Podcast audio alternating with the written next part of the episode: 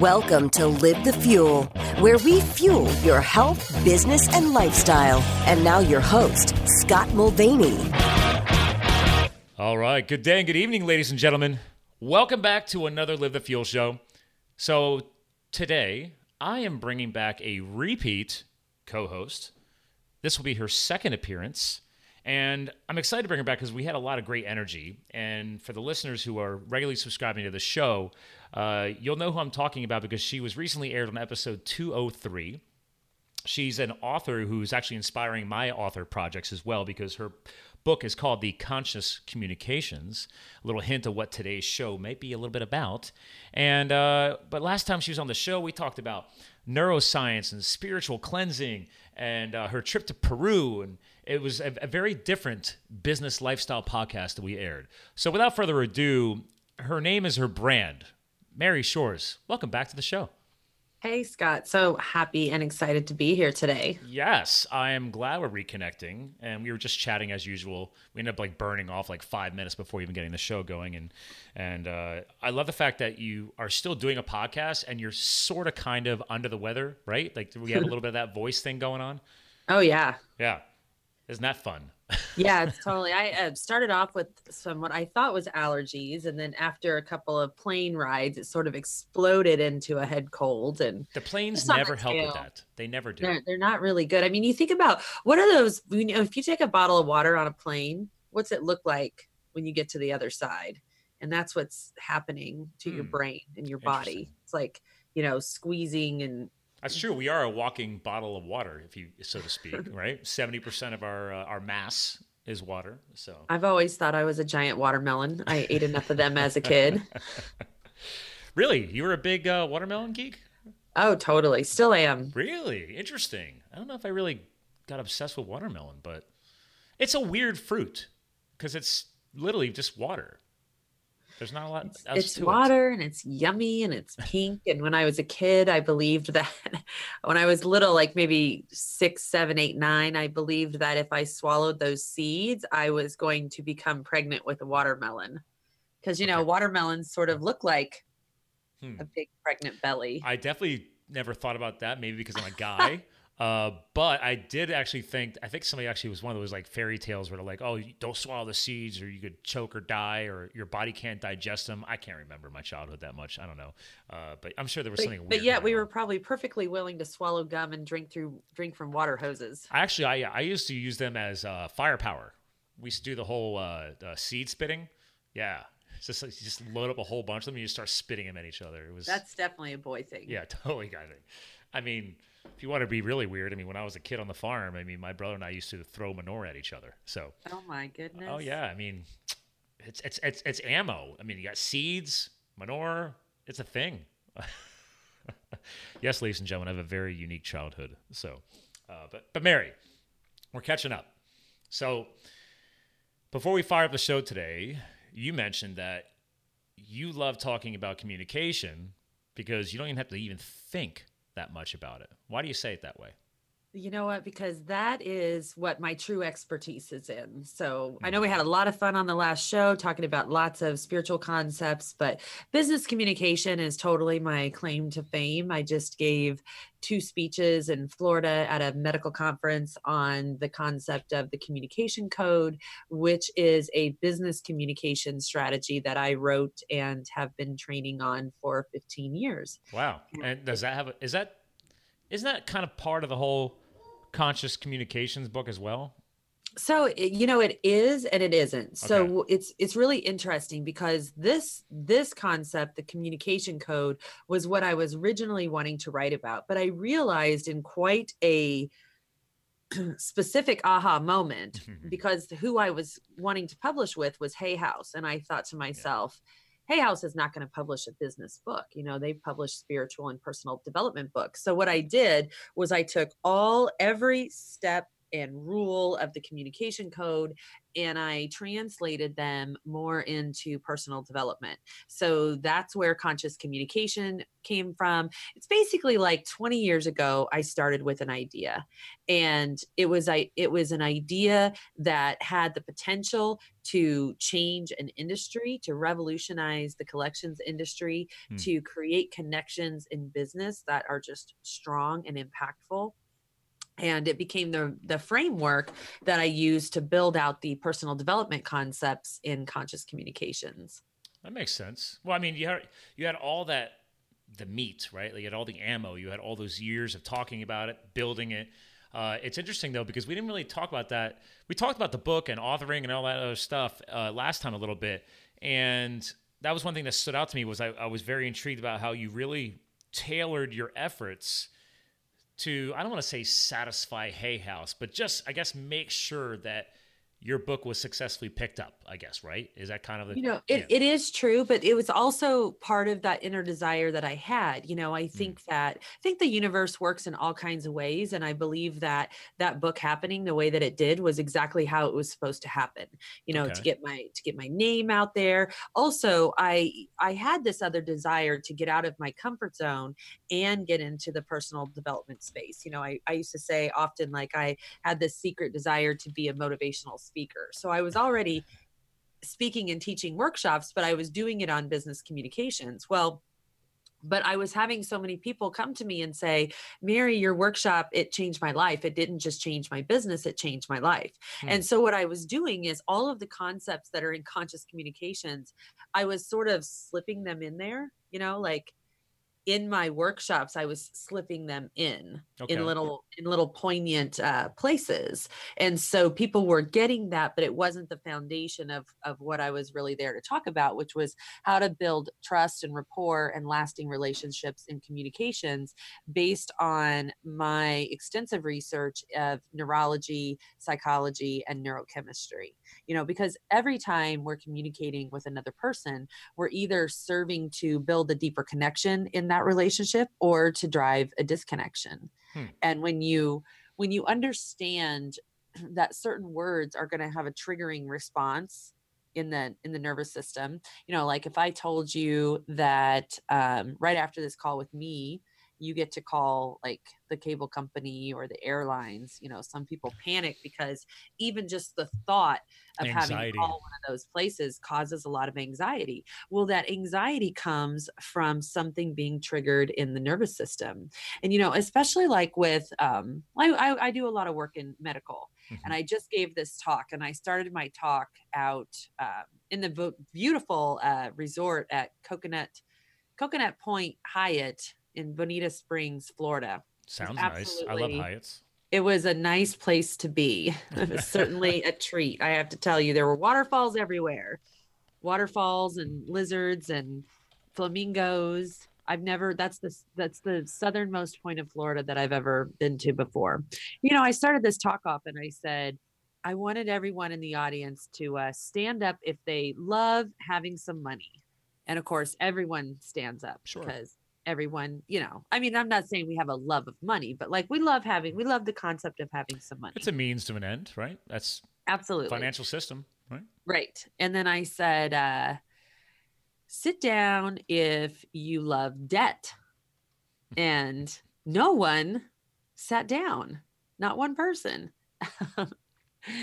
so then I said, uh, stand up if you love going to the hospital.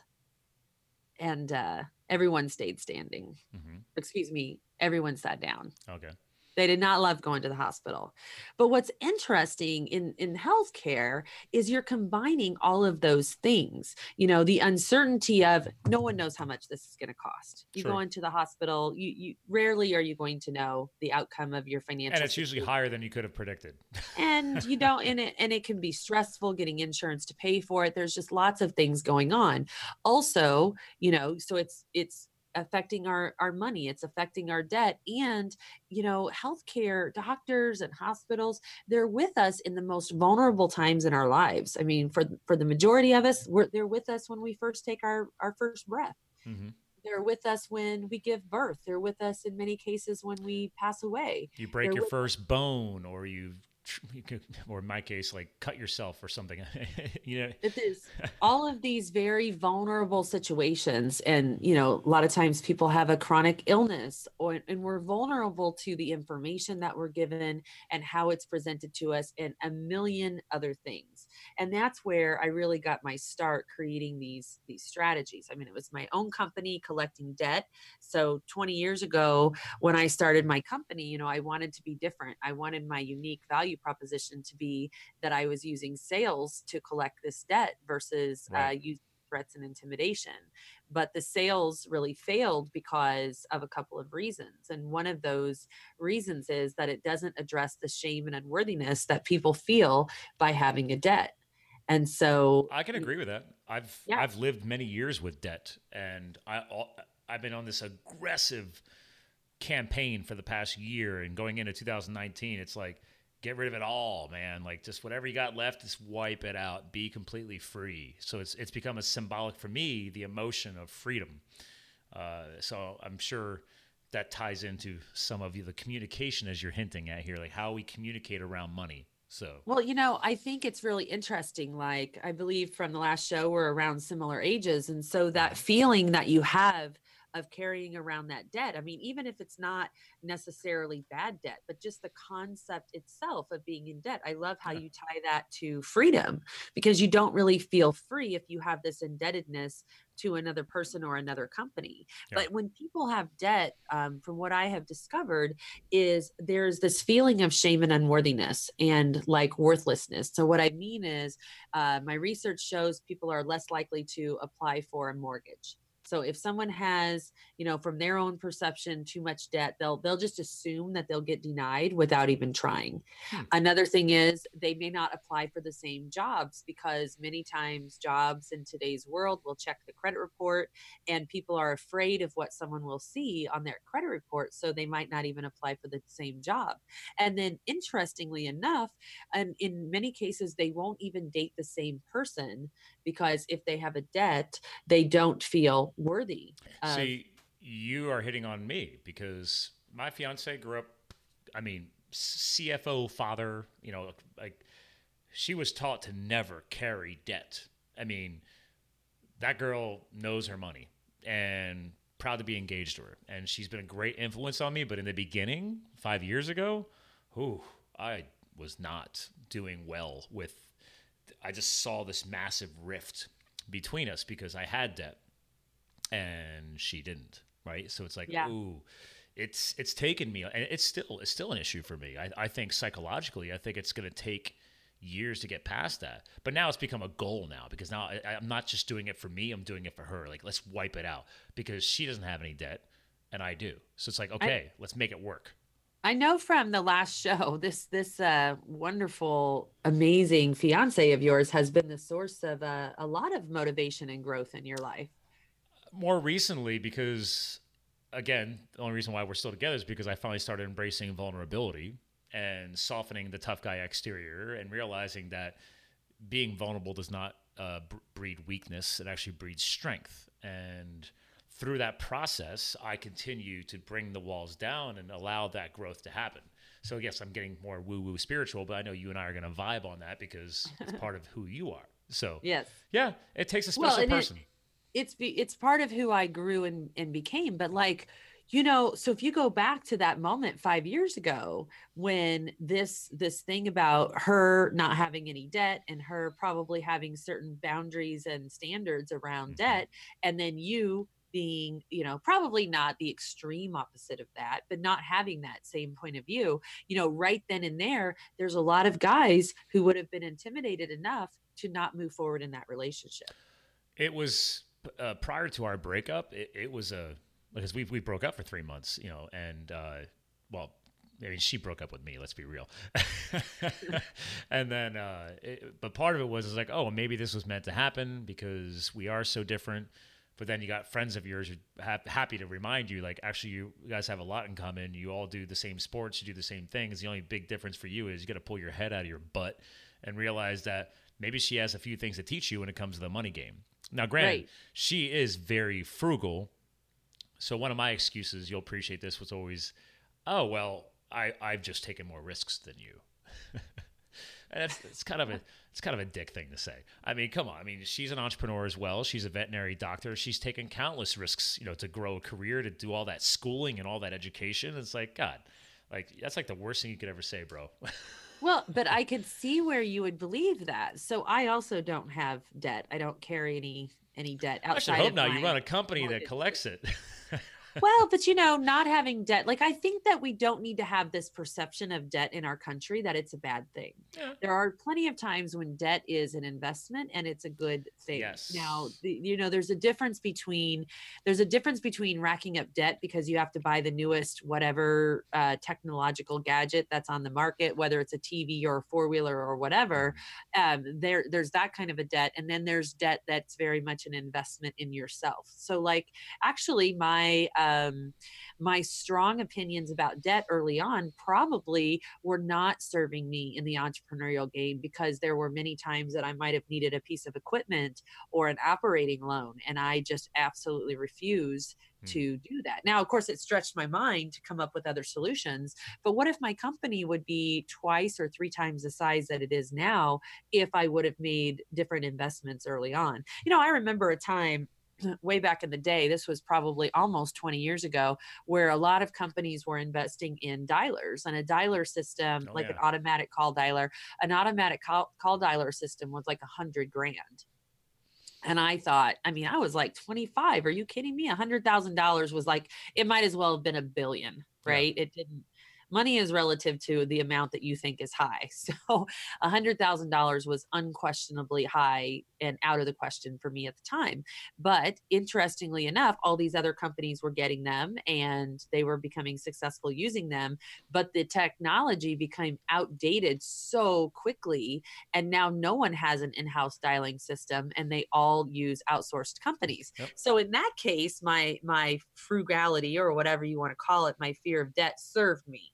But there have been other times where maybe if I would have invested in a piece of equipment or a person, you know, with a higher salary, I might have gotten farther. But you know, it's the way we feel about that debt that is the important thing here. I, I agree. There, there's, there's, depending on the person, there's a lot of there's different emotion tied to this. Like for Right. Kristen, when she sees debt, and she sees my debt, and it's it's obviously going down. You know, I'm wiping it out, but it's like she sees that it, it freaks her out because of the way she was brought up. She's like, "Oh my god, I can't believe you have this." Like it was it was like it was interesting seeing and observing her emotion. Like again, if this was years ago, if i if I saw how she would respond, I would have taken that as an insult. But Uh-huh. if anything, it's just no, no, no. You, be aware what's happening right now. See how she reacts to that because it's a different emotion. Whereas when I looked at it as I justified it as I was taking risks, I was trying to grow businesses. Hey, I'm investing in in this conference or this educational system. Like for example, I recently just invested, you know, three grand over three grand into a a mastermind, a self publishing mastermind group, and thanks to that, I've already crushed out twenty five thousand words for the book in Dang, in you go. two months. I went from talking about a book for two years, and last time you and I recorded, to like trying to figure it out, and then like once I spend the money, I'm all in. Oh, I remember giving you a huge green light. And I remember even after we got off the show, talking for another 20 minutes or so, where I was like, okay, look, you got to do this yeah. book. Well, and you said because best part was actually I think it was I was actually just listening to our show again Uh-huh. last week, and you're like. Because I brought up the magazine, because I, I just got published again for the fourth Right, right. fourth back to back issue. They've invited me back again to write again for December for the winter issue, and you're like, dude, you're you're, you're already an author.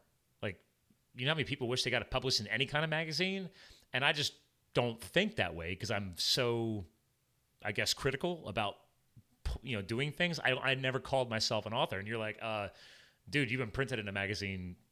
You're an author, so get over it. Write a book. It's true. it's true. And 25,000 words is no small thing. I Yeah, you know my ha- you know my hack on that. I didn't write one word of it. Oh, yeah. Tell me the hack because maybe I'll steal it. Otter.ai. It's an artificial intelligence app that voice transcribes. Oh yeah. So t- you know that's totally what I do too. Yeah, because I travel so much. So I was Uh-huh. like, wait a minute, I'm a podcaster. Yeah, my fiance tells me I talk too much. Uh, Yeah. I'm traveling a lot. And I'm like, okay, so download the app onto the iPhone, Bluetooth it through the car stereo, uh, and bang out 15 minute chapters. I did the math and I figured out that the average 15 minute cycle, I can get at least 1,000 to 1,500 words. That's amazing. So, granted, part of that was also helped by my coach from that community that I invested in. But the point Yeah. is, like, I have co- I have, I have a weekly coaching call, and like, this goes back to my justification for people who invest in masterminds and communities and everything else. Now, granted, she didn't like seeing me invest that chunk of money in the book process because she would like to see that go towards the debt reduction. But I said, well, I didn't charge it; I paid it. So there's no there's no new debt coming in. It's just a mm-hmm. pause in that potential wipeout factor. So so she and I still don't see completely on that because again, I think there's that emotional factor. She sees the debt still. So, but she wants to see that chunk of money go to that. And she doesn't understand the investment factor and you being an author understand that. It's like there is that solidification that happens like okay, when you publish a book, it's it's a it's a game changer whether you like it or not. I don't know. So, I'm interested to see your your feedback on that this communication style. well, okay. So a couple of things. First, when I first made my my original book proposal, I for conscious communications, I actually recorded one of my 4-hour workshops and I used that to transcribe and turn into a book proposal. So in Mm. 4 hours recorded material, maybe it was 5, I didn't have enough content to write the entire book, but I had enough content to shape out the chapters to Yeah. have the the concepts all rolling out which were all about this you know place where science and spirituality meet. So it was uh turned out really really well and the book is the book is fabulous. With the communication code and this was really what i was an expert in i determined um three rules and three steps of business communication and it's really quite interesting because i did this in the laboratory of the debt collection business hmm. so rule number one is we have a do not say list and this is a list of words that we never say and so you can put i know you're gonna put them on the whiteboard I have to. I have to. I, Wait, I got a whiteboard. red. I have to use no it. wait the, the the do not say words need to be read Okay. Well, I'm all right. because we're with you on not saying them okay So you're saying that they can't just be written down; they need to be spoken, right? That- that- Well, or okay, not, so not the- be spoken. that's right so the list of words that we never say are no not can't I'm, I'm seeing a, a, a common theme of negativity here. Yeah, I know.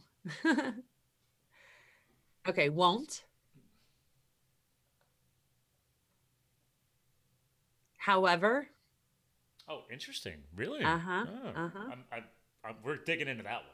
yeah, we can. And my favorite do not say list word of all, unfortunately. Interesting. Okay. So I Now- get the I get the unfortunately, but the however thing is interesting. So that's interesting. Why?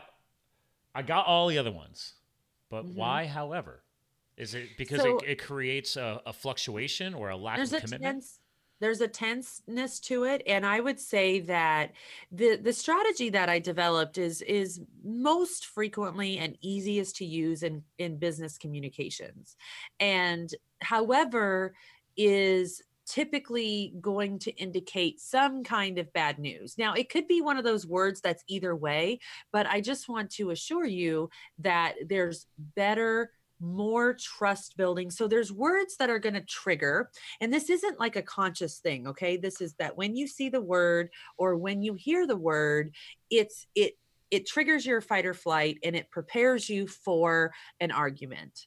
You know, it puts you on the defensive or it lets you know something not favorable is going to happen.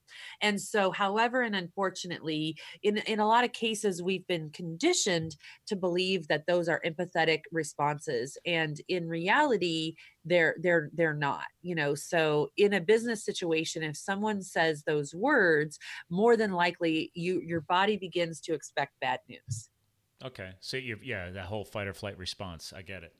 And it's is is it because it's just the way our English language has progressed throughout our, our time? And it's just yeah i think a lot of it is we're just taught to we're taught to communicate in in, in ways that aren't necessarily effective. Hmm. um, if you look at relationships today a lot of issues are caused just from the ways we can communicate. You know and some other things that i would put on the list and a lot of people uh, get have a lot of questions about this, but in most cases, the words I'm sorry belong on the do not say list. Ah. And because now, again, this is business situations, but what I would say about that is a lot of times in business, when people apologize, it's not really followed up with any kind of solution or what they're going to do to make it right. And also, companies can fear apologies because we don't want to we don't want to necessarily seem like we're creating a liability on ourselves because saying that we're sorry can be perceived by the consumer that we have um, that we're taking accountability for some sort of mistake. So we want to really be careful with that one. So these words, even if the consumer is not aware of it, what's happening is these words are creating cortisol and adrenaline mm-hmm. in the in the body. It's causing this uh, adrenaline spike, this cortisone spike in the nervous system, which makes people a little bit out of the rational thinking centers in their brain. Now, I don't know about you, but I know I have completely lost my shit on innocent customer service reps in the past. And and I try I, and check myself these days because I used to manage teams in customer service. I was in the call center world. I've I've trained people. I've developed them. I, I was a coach. I coached customer service. I even was promoted into the save. We created a saves department to save customers. So this is after they're already pissed. Yeah. so yeah, I've been on the inside, so I try and remember that coming in from the outside. So that's so fascinating because I also came from a call center environment and having a collection agency is is definitely a call center. So mm-hmm. when you when you are doing those save calls, you know, I would um a lot of times when I go into a company, I would say what is the number one reason one of those calls get transferred? To the save department. You know, I'm guessing that in many cases they were already going to cancel their service when they called and that original rep wasn't able to save the account so then it got put to you. Yeah, because I eventually moved up in that in that company. This is T-Mobile actually. Uh, okay. It's a big big wireless company. And sure. uh, we I eventually moved into an analyst role uh, with, with with with the headquarters. So I was doing more analytics, methods and procedures analysis and stuff like that as an analyst. But um, the years prior to that being on the front line, coaching, developing, you, you we literally would dis, what are the what are the key words? Like they would actually okay, these are the words, and when you start hearing them, get ready to follow the process flow to get them to the save queue. Right. They're on so, their way out. If you can't save them as a regular customer service rep, it was still your responsibility to try. But we have advanced trained people that are specialized in that. So, mm-hmm. yeah. So each time each time one of those original reps and my office manager used to work at AT&T hmm. and Same they were actually they were actually um, trained to use the word unfortunately it was actually required in part of their call monitoring to use that word no. well unbeknownst yeah. to uh, unbeknownst to AT&T every time they would use that word what's happening in the body of the consumer is they're gearing up for a fight now hmm. there are there are certain words also. So, rule number two is you want to replace those negative words with words that actually work to build a connection with the consumer. So, just like there are words that trigger the fight or flight, there are also words that build confidence and trigger the opposite system. Yeah. So, the paras they, they trigger the parasympathetic, which is the rest and digest. You know, I love talking about the nervous system because this whole concept of the the do not say list um, and the way that it triggers the nervous system. See, the human body doesn't understand the difference between a real threat no. and a perceived threat. So we're going to react as if something's a real threat, even though it isn't. So it's like what we also don't quite get is that the reps that are on the phone, so those people that that you are coaching, they're also in a low level fight or flight mm-hmm. because they've got people calling in and bitching they're, they're at bombarded, them they're bombarded with it all daily. day, every yeah. day. So this is like now you've got two people inside of a boxing ring, both trying to be right. Hmm. both trying to get their needs met, both trying to get to the end of that call, but neither one of them are accessing the right part of their brain to be able to come up with that solution. And this is why your department even existed in the first place. We had to. And exactly. It's cheaper to save a customer than to market and sell and acquire a new one.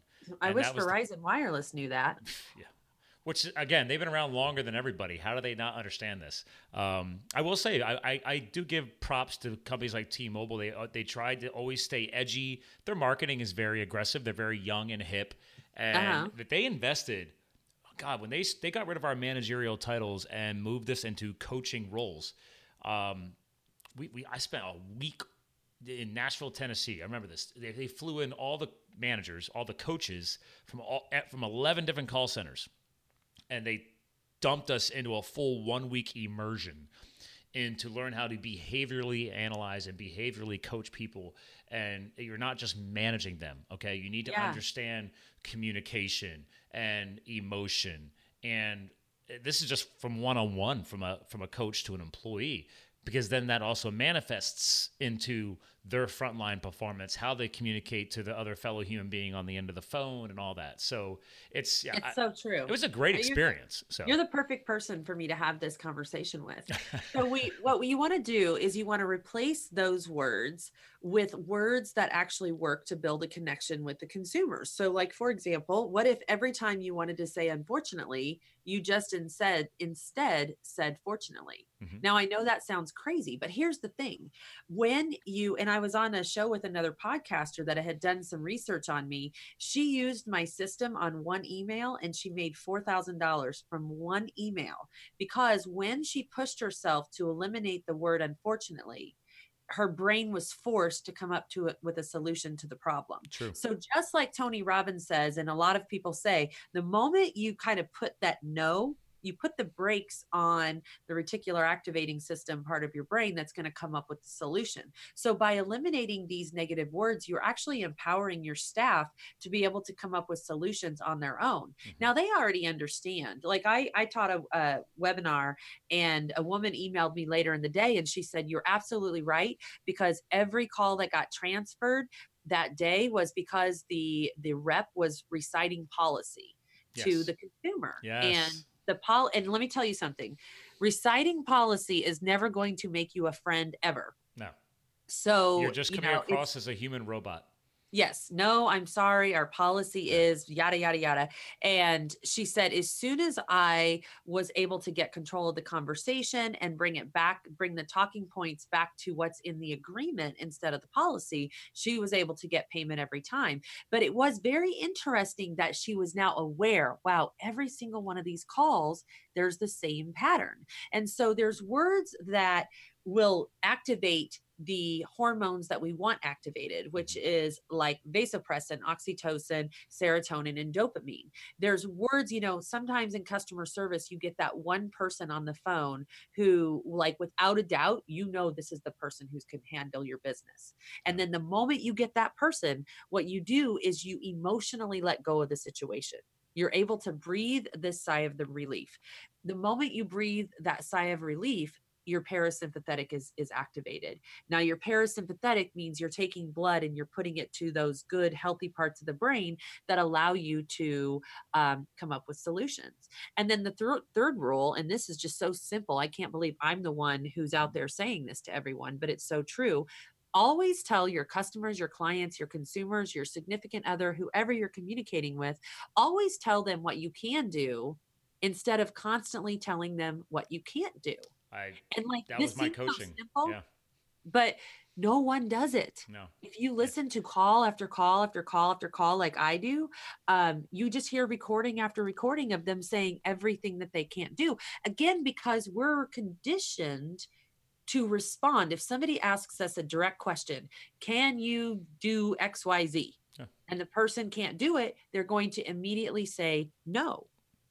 And then as soon as they say no, now this consumer's fight or flight is triggered and it's and the conversation is going to go into weird places like, well, why can't you do it? And mm. you know, then they start reciting policy. So it just leads you down a rabbit hole where there's no positive solution. Oh, we, But if we, you we used to record all of our calls. We recorded them all. We had a quality assurance department. But then, even though QA is doing their analysis, me as the coach, I'm also doing my analysis on the calls. And the common thing that I can still remember to this day, and this is I left that company in 2006. So that's tw- 12 years ago. Um, time flies. Um, was that 12 years ago? 12? Yeah. Anyway, uh, it was something as simple as, well, great. Please stand by. Uh, let me see what I can do for you. Right. That, I that never said it can't. No, I'm ask, I'm asking for per- permission. I'm giving them some power. That's the other thing. You give the person a little bit of power. It's like, hey, is it okay if I look into this for you? Uh, Right. I, I want to dig deeper for you. I'm not giving, even though I know, even if we know, we already like literally. I have some really good people on my team. I used to teach them some great multitasking skills. So they're already in there in the interactive coverage map, looking at the person's home address who's complaining about not having coverage at their home and drop calls. And they look up, and we we actually won awards on how advanced the uh, the interactive coverage maps were in the industry. So we can get very very uh, detailed, and I, I can tell like we we were not going to be able to tell this person that they're going to have better coverage anytime soon. Wow. But well, here's what I can uh, see for you. I see that uh, what, what what what where's your office at? Your address, your business. Yada. Okay, so yes, at your home, you do. I, I agree with you. Your coverage is not great. I, I'm agreeing with you. However, uh, and again, you don't like the word however, but but actually, to your benefit, you have great coverage at your office. You have great coverage in town where See you're spending you most of your did? day. Yeah. See what you just did when you eliminated the word however? Yeah, You came up with something way better Mhm. to your benefit. you got me to catch myself. So yeah. But see, this is the this is the magical part of the code. When you eliminate certain words, your brain will replace them with what you're re- the, the seed that you're really trying to plant. Mhm. To your benefit is what I call um, it's actually covered in rule in step number two, which is plant seeds of happiness. So after we address these three rules, we have three steps. Now, the first step is um, the first step is validate. You have to validate what the consumers say to you. Validation is the most powerful part of building the connection because, see, we have a set of human needs. And one of our basic human needs is the need to be heard. And what I always teach people is it's like we have this checklist in our head. And in order to be able to emotionally move on in a conversation, we have to check the box that says we've been heard. Mhm. Now, are you able to uh can you pull up a super short video on YouTube Yeah, on your little handy dandy share screen? I could definitely do that. I want you to pull up the video called It's Not About the Nail. It's about a minute and a half. Let's just watch it real quick. I Let think the audience other screen. I don't have your giant. For, for people listening to the show, by the way, I mean she's got this beautiful wide monitor. I have separate monitors, so I just drag stuff back and forth. But you do have a really cool monitor. But you have the blue blockers. I do have a lot of blue blockers. I'm not wearing them right now, but uh, let's see here. Is it on your channel or? No, uh Okay. just do a do a It's Not About the Nail. And you should see a video come up approximately a minute 30 or a minute 40 in length. All right, let me go ahead and start sharing here. All right. You're gonna love this. Okay, This it's one? right there. Yes, gonna absolutely love it. Jason Headley. Whoa, 17 million views. Oh yeah, Wow, baby. Okay. And I'm gonna. Are you gonna talk your way through it? Because I can mute it. You're not gonna be able to hear it. They, the listeners will be able to hear it. But Yeah, go. Um, I'll just wait till it's finished, and then you and I will chat. okay. Well, here we go, ladies and gentlemen. Bringing it up. Just there's all this pressure, you know? And sometimes it feels like it's right Make up sure you me. rewind it back to the beginning. And oh yeah. yeah, Alright, yeah. There we go. it's just there's all this pressure, you know? And sometimes it feels like it's right up on me and I can just feel it, like literally feel it in my head and it's relentless and I don't know if it's going to stop. I mean, that's the thing that scares me the most is that I don't know if it's ever going to stop. Yeah. Well, you do have a nail in your head. It is not about the nail. Are you sure? Because I mean, I'll bet if we got that out of there. Stop trying to fix it. No, I'm not trying to fix it. I'm just pointing out that maybe the nail is causing. You always do this. You always try to fix things when what I really need is for you to just listen. S- See, I don't think that is what you need. I think what you need is to get the nail. See, you're out. not even listening now. Okay, fine. I will listen. Fine. It's just sometimes it's like there's this achy. I don't know what it is. And I'm not sleeping very well at all. And all my sweaters are snagged. I mean, all of them. That sounds really hard. It is. Thank you. Ow! Oh, come on. If you would just Don't. All right, that was good. So let's Okay. let's help our listeners on the podcast understand why we just watched this quick little video. So we watched it because you could listen to me literally for hours talk about the power of validation and how much it is necessary. But I feel like this little video demonstrates that in a minute and a half. And it Oh, does it in a way that all of us can can relate to whether we're a man whether we're a woman but you can see that what she really needed in that situation i mean obviously she needs to get the nail out of her head Clearly, but before she can even consider getting in the nail out of the head, what she needs is to be heard. Mhm. Because the moment that he even forced himself, rolling his eyes, to say, Oh, that must be hard, you know, he's faking it. he was. But he was, but it still worked because as soon as he did that, you see how she softened. See, what we're talking about right now is something we we we we cracked the nut wide open when we came back from coach that coaching training. I still remember to this day. The key word that we really started amplifying our training on was legitimate empathy, not Yes. textbook. Like, no, you they could tell if you're faking it. But like th- something as simple as, okay, I can I can definitely understand where you're coming from. I I I've been in similar situations. I too, Yes. I, I too get drop calls. I, I'm with Yes. you. It's frustrating for me anyway. It's frustrating. You don't Yes. you don't tell them that it's frustrating. You say, you know what? I've been frustrated by that. I don't know if that's been for you, but for me, I can definitely agree. I didn't enjoy that experience. So let's try and dig into this a little bit further and see what we can do That's uh, right. to help you have a better experience. So let's put that together now. Um, that's perfect. So the step one of the process is you create a validation phrase, and you even validate when someone's told you good news, like, mm-hmm. "Oh, hey Scott, you're getting married. That's great news. I'm so happy for you." That's a validation. You know, I can see why you would be concerned about this. I can feel the frustration. It's a frustrating experience. Whatever your words are, it's just something that acknowledges that you've heard them. Because if you skip that step or you interrupt the consumer, what they're going to happen, what's going to happen is they're going to tell you their story from the beginning. And this time it's going to take them twice as long to tell it because they think you didn't hear them. And they're going to add a lot more details. Now, you know that's right. It's totally right So, because totally this was right. an this was an inbound call center. So part of the reps uh, scoring and their analysis and how they're evaluated as an employee on a monthly basis was their average call times, obviously their quality assurance scores from the QA department as well as my analysis. Um, you know their their attendance to schedule. You know because again you're dealing with sometimes call centers that house 400 people, so you know every phone call is costing the company money. You know, Right. so the whole point here is yes, I know you want to give really, really good quick call times because it shows you resolve issues quickly by math. But to your point, which I was always trying to coach them on, was like, guys, just let them go. Give them the cues that you're listening before you even try and overtalk them, like listening.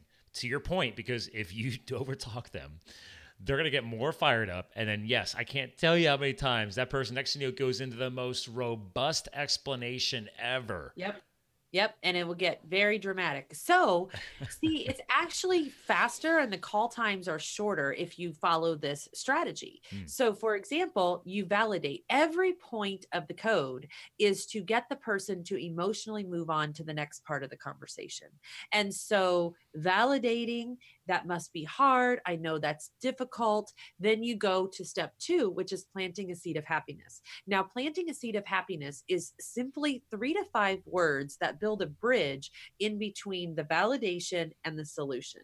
Because step three is going to be use an action statement to give the solution. Mhm. So it's just a bridge. You said it when I had you eliminate, however, you said it quite naturally. You said to your benefit. Mhm. That's a seed of happiness because what seed did you plant? See, negative words plant a seed of a negative outcome. Right. So no, not, can't, won't. However, unfortunately, all of those words in the subconscious mind plant a seed of a negative outcome. I am not going to get what I want with this person. Yeah. Okay. Positive words benefit. Um, And I then want to- personalize it with your your benefit. Yes, to your benefit. That is a seed that a positive outcome is coming because what you've just said is you have benefits, Mhm. right? So you you say these few words to plant a seed of happiness like you know what? I am happy to work this out. We want to make this right to your benefit. I am confident. Another one is one of my favorites. I've got great news. I've got great news. I see your work address here has excellent coverage. Let me ask you a question. Do you use this service more at your office or your home or wherever you would leave that There conversation? See, I, I know I'm a natural. I was a, tel- I, uh, you know, I was a, I was a telemarketer like in my younger younger lady days and i was i became the number one telemarketer in this huge national marketing company and we were we were word for word scripted we had our quality assurance and all that Mhm. and i became the number one telemarketer because of the power of one word do you want to guess what the word was Yes. Close. the word was okay Hmm. so we were we, this was 25 years ago but we were we were running this campaign trying to get people to so- sign up for caller id and the campaign was called try it before you buy it It so sounds, we it sounds not like the late '90s. It was it was early it was 90 That was my first legit job, by the way, like a career. I was in a well, again, not telemarketing, but I was in another inbound call center company. call center that's what i was in t- call center and we did both incoming and we did a lot of outbound calling but we were calling um we were calling illinois bell uh ameritech yeah it was Mhm. ameritech at the time so they were like the big five the big five bells Yeah, yeah, the know? Ma Bells, yeah uh, So Pacific Bell, Atlantic Bell, Bell Atlantic. Oh yeah. yeah i used to call NYNEX which was new york new, new york New Oh yeah, we are definitely because I'm 41. I was born 77. i'm 45 Oh yeah. yeah. yeah. So I- anyway, caller ID was new. No one what knew what it was, and we needed to get people to sign up for caller ID. And the campaign was called "Try It Before You Buy It," but we were not allowed to say the word "try." And Hmm. so our script was, "Let's go ahead and get you signed up." And all I did, and I and I never got busted for this. Um, I said, "Let's go ahead and get you signed up today, okay?" Now, when you hear that word "okay," what does what do you follow up with most of the time? Sure. Yes. Yeah. Okay. When someone see the power of conditioned responses, when I learned that, it was very um it was very awakening to me because see what the reason I became number 1 was because I would say, "Let's go ahead and get you signed up today, okay?" Mhm. And then the person just automatically says, "Okay." Yeah, like they they, can catch themselves. Yeah. Right, before they can catch them. It was a free service by the way. I know, know, which is but- funny. Like people, but but but, but uh, uh, back to psychology. People are afraid to drastic change. Well, so it you got was to ease the process. it was free for like 30 days and then it was like nine dollars a month or three dollars a month or whatever that, it was yeah. afterwards but you know you had to have the little display unit and it was Mhm. very confusing people didn't understand what do you mean i can see their name on the phone I remember all this. you know like because we we worked. Uh, I worked for a company back then. It was called Info NXX, and we were the primary outsourcer for well now Verizon, but back then Bell Atlantic Mobile's uh, Okay. first launch of 411 directory assistance. Uh, okay Our founders, a startup company, developed the first enhanced directory assistance. So we were actually giving out like movie listings over the phone when you called in to get a phone number from directory Right. assistance. So that's hilarious yeah, See, I I- it's it's amazing that both of us were in these call centers and we both like pretty much make a make a living talking. I mean, it's just who we were meant to be. Yeah. So, I mean, this was like where where I started learning. I mean, obviously my education went much more into neurology, psychology and neurochemistry, Mhm. but see the power of words is very strong and so you you say those words you build that bridge you know i'm really confident i've got great news and then you present whatever whatever solution you have by saying what you can do for them it's such a simple process and um, i've really transformed so many companies just by teaching them the power of these rules and these steps I was just discussing this on another podcast uh, last week where we were talking about this. Everything you're everything you're teaching. It's not. It's not just uh, internally for a company's communication processes, but it's a classic tra- uh, transcription for the sales and marketing process. Like Yes, if you step into a sales situation in a transactional mindset, you will fail. Right. It's been proven time and time again. I'll be traveling in upstate New York this week, up north of Albany, uh, to go do some meetings for my client because, and these people know who I am because the first five ten minutes at least of the meeting has nothing to do with business, nothing. I'm catching up. I have notes in my system that I've always I memorize when I leave the meeting. I, I add them in because we, we use Salesforce for their app, their core application. So there's personal lifestyle notes. I know about their kids. I know about uh, do they mountain bike? Do they ski? Uh, do they like to grill meats? Like the one guy I'm going to go meet with, he's a buyer who influ- influences probably f- uh, four to five million dollars worth of purchases a year. And last time I was up there, I bought him a bottle of olive oil because he was going back to old school uh, charcoal uh, grilling. And I was talking about how everything tastes better with this amazing olive oil that I ordered from Italy. I'm sure so I ordered an extra bottle and brought it up to him as a gift. So right. he has See, since he has since signed a, a, a two hundred fifty thousand dollars in orders since that time for my client. So it's like this is classic um classic how to win friends and influence people. yeah, You know, it's like everything you say, everything you do, every word that comes out of your mouth, every action you take, and every choice you make is either serving to create a deeper connection and and or it's serving to drive a disconnection. Right. And so all of those calls that were getting transferred to those save teams is because it was just disconnection after disconnection after disconnection. And I would say that even a lot of people um, from the point of getting calling in wanting to cancel their service or whatever they wanted to do might even be more pissed by the time they get transferred to you because they're feeling like they're not being listened to well, and the biggest thing was happening to create a connection a, a lot of the reps because I because I had started coaching in the customer service, the general queue, before being advanced into the save queue to, to, to launch that new department. And the biggest thing that I was always teaching people, I'm like, guys, I was where you were, and now I'm running this department with these other coaches. It's you guys are the same people. Yes, they're being paid a little bit more because they're going to get beat up a little bit more. But if you would just feel and own that empowerment a little bit more. And then the other biggest thing was everybody would just throw credits at the problem. Like, first of all, you're costing the company money just because you're approved to issue a up, up to a certain dollar amount credit to somebody's account. Doesn't mean you just start tossing it out there because money does not actually fix the root cause problem. You, Right. You did not hear them. Did Right. they, they didn't call in saying the call didn't start saying I need to have my service credited now. Sometimes they do, but Mm-hmm. more often than not, even if they even if it did start that way, you didn't allow your point. You didn't allow them to listen. You didn't listen to hear. Okay, well, wow. Okay, so clearly there's a problem. So let's please, please tell me what, what's going on. I mean, c- catch me up. And a lot of times they'll be like, well, I've called in five other times. All the notes should be in your system. Okay, great. You know, please allow me some time to bring those notes up. If you want, feel free to start catching me up while I re- research that. It's Right. It's a process, like you're saying. It's a process. But if you keep keep just issuing dollar credits, and the person's complaining that they have no coverage at their house, right you can issue all the credits in the world. It's not going to ever address the root cause problem.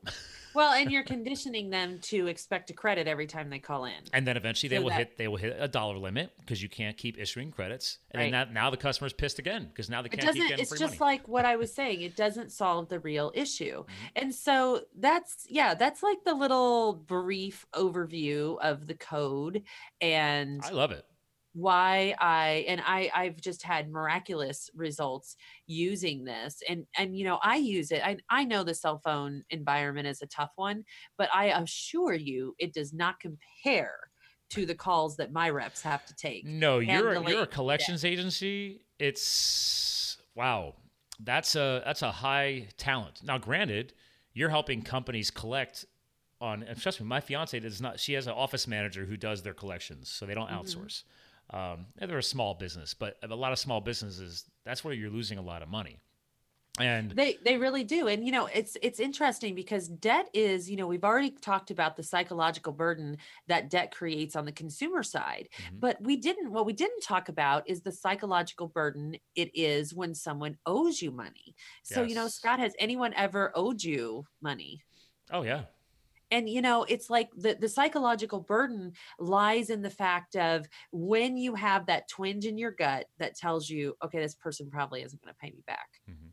and it feels awkward. It it creates a disconnect in the relationship that can be hard to recover It- from it's 'Cause interesting because person avoids you. y- y- nowadays I number one I don't lend people money, um, but even if I did or there was people who never paid it, I just it's water under the bridge. I move on now because like listen, once you've chosen to give the money away, it's no longer your money. That's I, now some people don't agree to disagree with that, but like okay, you yes they owe you money, but you also chose to take the risk to lend them the said money.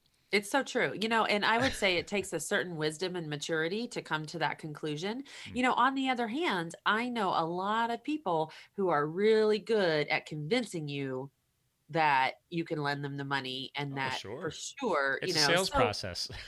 right and so it, you're, you're right ultimately it is in the choice the, the the decision lands in the choice of the person who gave the money Mhm. but you know it's it, those are decisions that can be mani- manipulated and my point is like it definitely also causes some stress chemicals to be surged up if someone owes you money you Mhm. know i know that your fiance is a veterinarian i remember uh, i had this doctor client i'll never forget some of the stories because she would be so emo- emotionally attached to the people who owed her money and she one time she called me up and she was extremely pissed off because this police officer had pulled her over and given her a ticket for whatever reason Mhm. but he owed her money and she could not process this you know like I am his doctor. You know, I did XYZ for him. He never even paid me. Like, how dare he? He still has to do his job. That's a different she transaction. was not processing it this way and see she was very attached and then in another case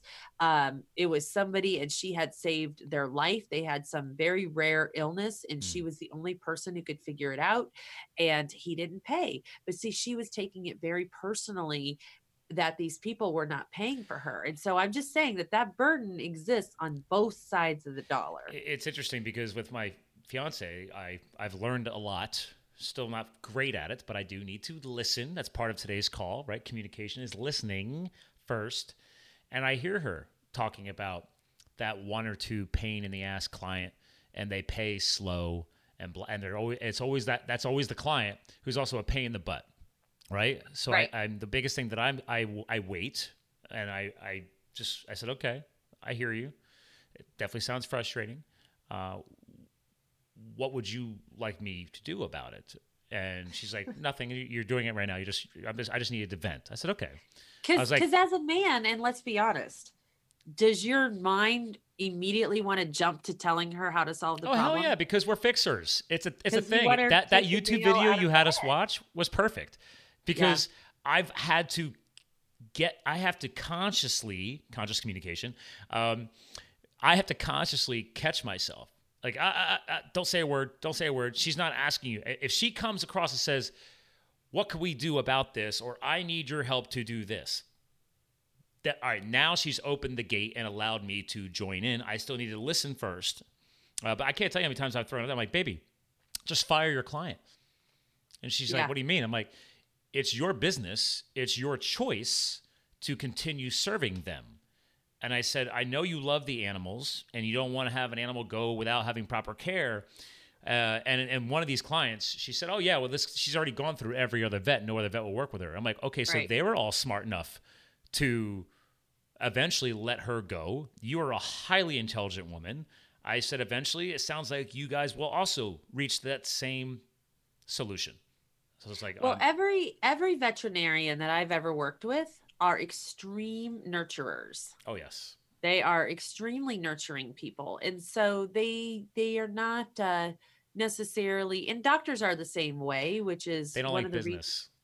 well exactly so i i often um i i like it when doctors have a manager or a management practice that does not involve their spouse Yes, I I, I, I, run the I'm- social media and and the email marketing, and that's it.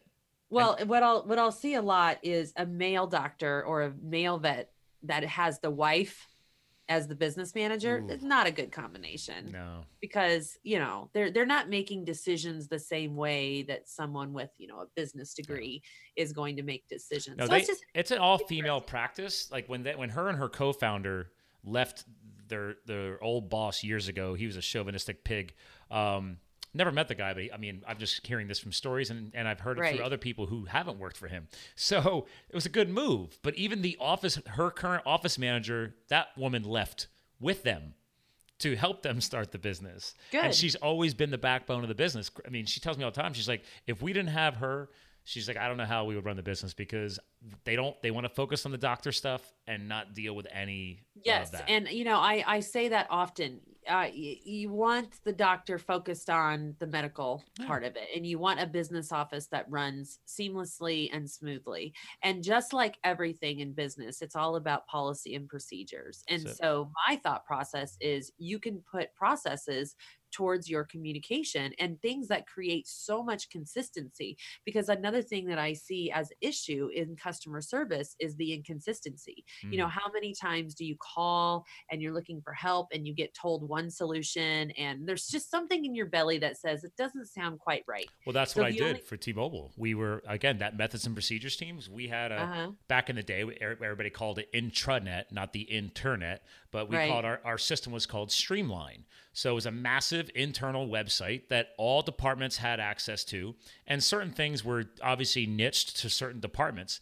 But anybody in the company could go in there and look up a, a model of a phone, or they could keyword search a complaint and then it give and then we would constantly be looking at the process flows optimizing them tweaking them we would do focus groups to find ways to keep speeding it up and improving it and taking the feedback from the frontline employee the call center so that was that was what i was doing i was constantly going back and improving those said processes because by policy you have to be go in there and follow that and if you don't like following it because it doesn't make sense then help us fix it but that was to your point you have 11 call centers not including the outsourced call centers. They would actually because they they couldn't even handle enough call volume in their own owned call centers. So we actually Right. outsourced to four additional companies. And they were like mini T-Mobile call centers. Like if you actually visited them, they literally branded themselves as a T-Mobile call center. Right. It was cool, but they followed our systems, so our methods and procedures. very good Yeah. it sounds like you guys had a great thing going It, it, I learned a lot. It was a great. It was actually probably the that was my biggest spike. I think in professional education was because I started in that company as a as a phone guy. Like that was it. I Uh-huh. came in back in the day. It was called OmniPoint here on the East Coast, and on the West Coast it was Western Wireless, and then they all became VoiceStream Wireless. And then VoiceStream was eventually acquired by Deutsche Telekom from the Germany, and because internationally T-Mobile was everywhere, and then VoiceStream became T-Mobile USA. So there's your quick history lesson. I went through all of that, so a lot of fun stuff learned. But yes, I could tell you in the VoiceStream days and the OmniPoint days, they didn't understand wording. They didn't understand. I mean, there was a lot of no's and Well, howevers. representatives are just kind of told to get on the phone and and create a certain outcome but i don't know who's creating the scripting what kind of research they're doing and you know i just i just have seen such you know like i said creating ultimate consistency Mhm. is is a game changer if you have every to your person point, how are you supposed to scale? Like if Yeah. you're trying to grow a company or grow a footprint or grow a brand, it goes back to your your systems. If you- consistency is definitely key and there's just so many other things and also you're when you're you're taming down the fight or flight that's existing in your reps which makes their happiness factor go up so our in, our employee retention went through the roof we Mm. had happier reps we had less complaints we had uh, eliminated lawsuits our clients were happier the consumers were happier our revenue grew in the first year alone by 34% that's actually huge growth oh yeah, and that year was from 2005 to 2006. We had 34% revenue growth. Well, what you're talking about, because I kind of hinted at it earlier, when they switched us to coaches, the next thing that also happened was besides the fact that I eventually helped, I was one of the people that helped launch this whole saved uh, department. We also had to create a whole new hiring practices because we had new hired call center reps went through a seven week onboarding training cycle. You know how much money that costs? We do the same here. We Right. have a we have a business boot camp that that all new hires go through. Well, and then so you know, you, so you know what it costs. Time, right? Time is money. Now, then you find out that you have an 11% employee attrition rate. That's a lot of money getting flushed down the toilet. Yep. So we took it upon ourselves that once we became coaches was okay, the initial hiring is crucial. Like, okay, HR is doing the best they can, but we're still not seeing the right talent come through. Great. If people can make it through the seven week training, wonderful. And then they get to the call center floor and they suck and they're gone in 90 days. Right. How much money do you spend on that 90 day loss, not including the seven week training before the 90 day loss? So we, we were constantly retooling that process and make sure the right talent was making through because you can't just put bodies in a seat. Some people just aren't meant to be a call center employee and take inbound calls. I mean, it's just that the talent is not meshing up. But then once they are there, to your point, retaining an employee is cheaper than having to acquire a new one. So, through the coaching process, through the language we use, what are we doing to career path that employee? Um, some employees might just be happy being reps, but you need to talk to them and figure out what they want out of their job or out of their career. I had people that did, they wanted to be. This woman just actually friended me yesterday. This is funny. We're talking about it. She's been there for 17 years with that company. Wow. Still a rep. No management, no advancement, just a rep. And she literally has the T Mobile T tattooed on her arm. Wow, that's crazy. I was like, Hope what? they don't get bought out. so I, I accepted her friend request because I haven't seen her in years. But I, I, I- I start going through the photos. I'm like, I messaged like, is that real? And she said, oh yeah, wow. that is, that is a passionate employee. So that's something you want to keep with your organization, and that's rare in the big corporate space these days. So, um, I mean, I don't know how long you've had your employees, but hopefully a while. Most of them have been over 10 years and the company's been in existence for 20. So again, you're, you're okay. putting the right culture, the right communication. Um, people feel like they're a part of something bigger. I hope. Yeah. It's so true.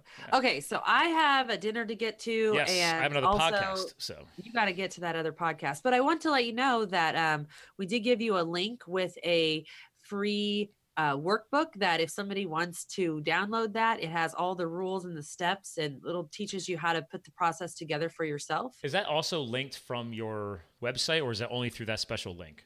Only through that special link. Okay, so there you go, ladies and gentlemen. We're going to be putting that special link in the show notes like we always do on livethefuel.com when this episode airs. So when you hear this, uh, make sure you go to the article and use the link. So Yeah, and the the whole method is also right in the book, Conscious Communications. It's in the, um, I believe it's in the introduction section of the book, so you can learn it there as well. And also, since I was already on your site, you got some upcoming events we chatted about before starting the show. So I figured I'd at least do a little final screen share here. You do a lot oh, of you live know what? training. Looks like these are. We do do a live, a lot of live trainings. Looks like these are all the ones that have just actually passed. yeah, Gotta- well, no, you got the 25th website- coming up. Impact. Okay. Oh yeah, Impact Live three. That's in uh, Toronto. That's the And Toronto then one. I, the one right after that is going to be um, now these are still available. This one here with this uh, Robin, Mm-hmm. wow, she is incredible. Oh, this one you already had earlier yeah, this month? she. Yeah, we had that one, and um, I've got the recording of it. Of course, she is incredible. I've got one coming up uh, in a few days about influencer marketing that I'm really excited about. Ooh, I like that because like we're we're both influencers, so I'm intrigued. To, so is that now when you do that? These are only live events, or do you do like the webinar factors? We what we do is we do them live, so they using Zoom, so it's a webinar style. People can sign up. If they sign up, they'll get the replay. If they don't want to sign up, they can watch it uh, live on Facebook, or they can go dig up the recording on Facebook. But you know, Facebook uh, past live recordings are not always the easiest to find. So probably easiest if you sign up because then we send you the replay, and once you have the replay, it's yours forever I like and that. uh, we do definitely do little 30 to one hour trainings um, probably about once a week once every other week Awesome. Well, uh, there you go, ladies and gentlemen. Make sure you go check out her uh, speaking and events and stay up to, up to speed on that, and definitely opt in. It's it's it's not the end of the world, people. You can opt into an email; it'll be okay. Um, you can always unsubscribe later. So you can always opt right back out exactly, and I've done that. Um, but listen, I want to make sure you get to your dinner. Uh, but obviously, just like last time, I always want to make sure you have a chance to close out the show. Any kind of final, all-encompassing. You, you have such great energy when it comes to the spiritual concept and these communi- conscious communications, as your book is. So, is there an all-encompassing message right now, as we're going through October into November, that you'd like to share with our audience? You know, I think that it's just a perfect thing to say after wrapping up talking about this communication code is that, you know, the more every moment in life, moment to moment, every communication that you're making it serves as a moment to build a deeper connection with another human being. And if you keep that in mind, you you can realize the power the true power of connection and you know i'll just say it again i can't say enough about validation super important I do love that. Thank you. Awesome. Well, listen, I'm going to give you a proper goodbye off the air. Ladies and gentlemen, maryshores.com. All right. I, th- I love all the lessons we shared today, especially the, the last closing comment there on the importance of validation. So, uh, and I'll go ahead and say it as my own self work. Start listening better, people. I, uh, I'm, I'm trying to do it all the time. so thanks for tuning in to another powerful Live the Fuel show. We're here to fuel your health, your business, your lifestyle. MaryShores.com. Thanks for listening, gang. We'll talk to you guys again soon. Hey there, Live the Fuel listeners. This is Scott Mulvaney, your Chief Intrepid Officer, your podcast co host, and founder of Live the Fuel.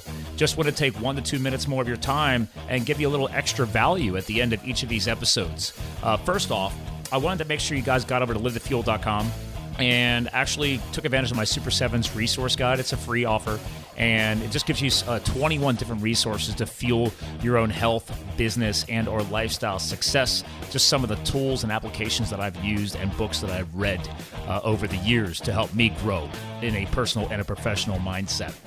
Now, while you're on the website, hop on over to the supported brands section. I created a new section on the website just to promote brands that I grow and have trusted in my personal and my professional life. I mean, there's there's applications on there that I use in business wise, but more importantly, healthy lifestyle wise. There's companies that I've had founders on this show. Just quick name drop them. You got Eat Pili Nuts, you got Pure Vitamin Club, you got my connection with Isagenix since 2010, since I was wild and firefighting. Love to be able to help you get healthy and fit, lose weight, or improve your athletic performance. Or heck, in my case, I'm 40 now, age better. And uh, another quick little plug on there is Villa Cappelli. Love their olive oil. And real quick note Villa Cappelli and Eat Pili Nuts, I have my own discount code. So go to livethefuel.com, click on the supported brands section to get into the resources page, and you'll see my discount code. So enjoy that. Now, while you're on the website too, I've also now built another new tool for you guys Fuel Library.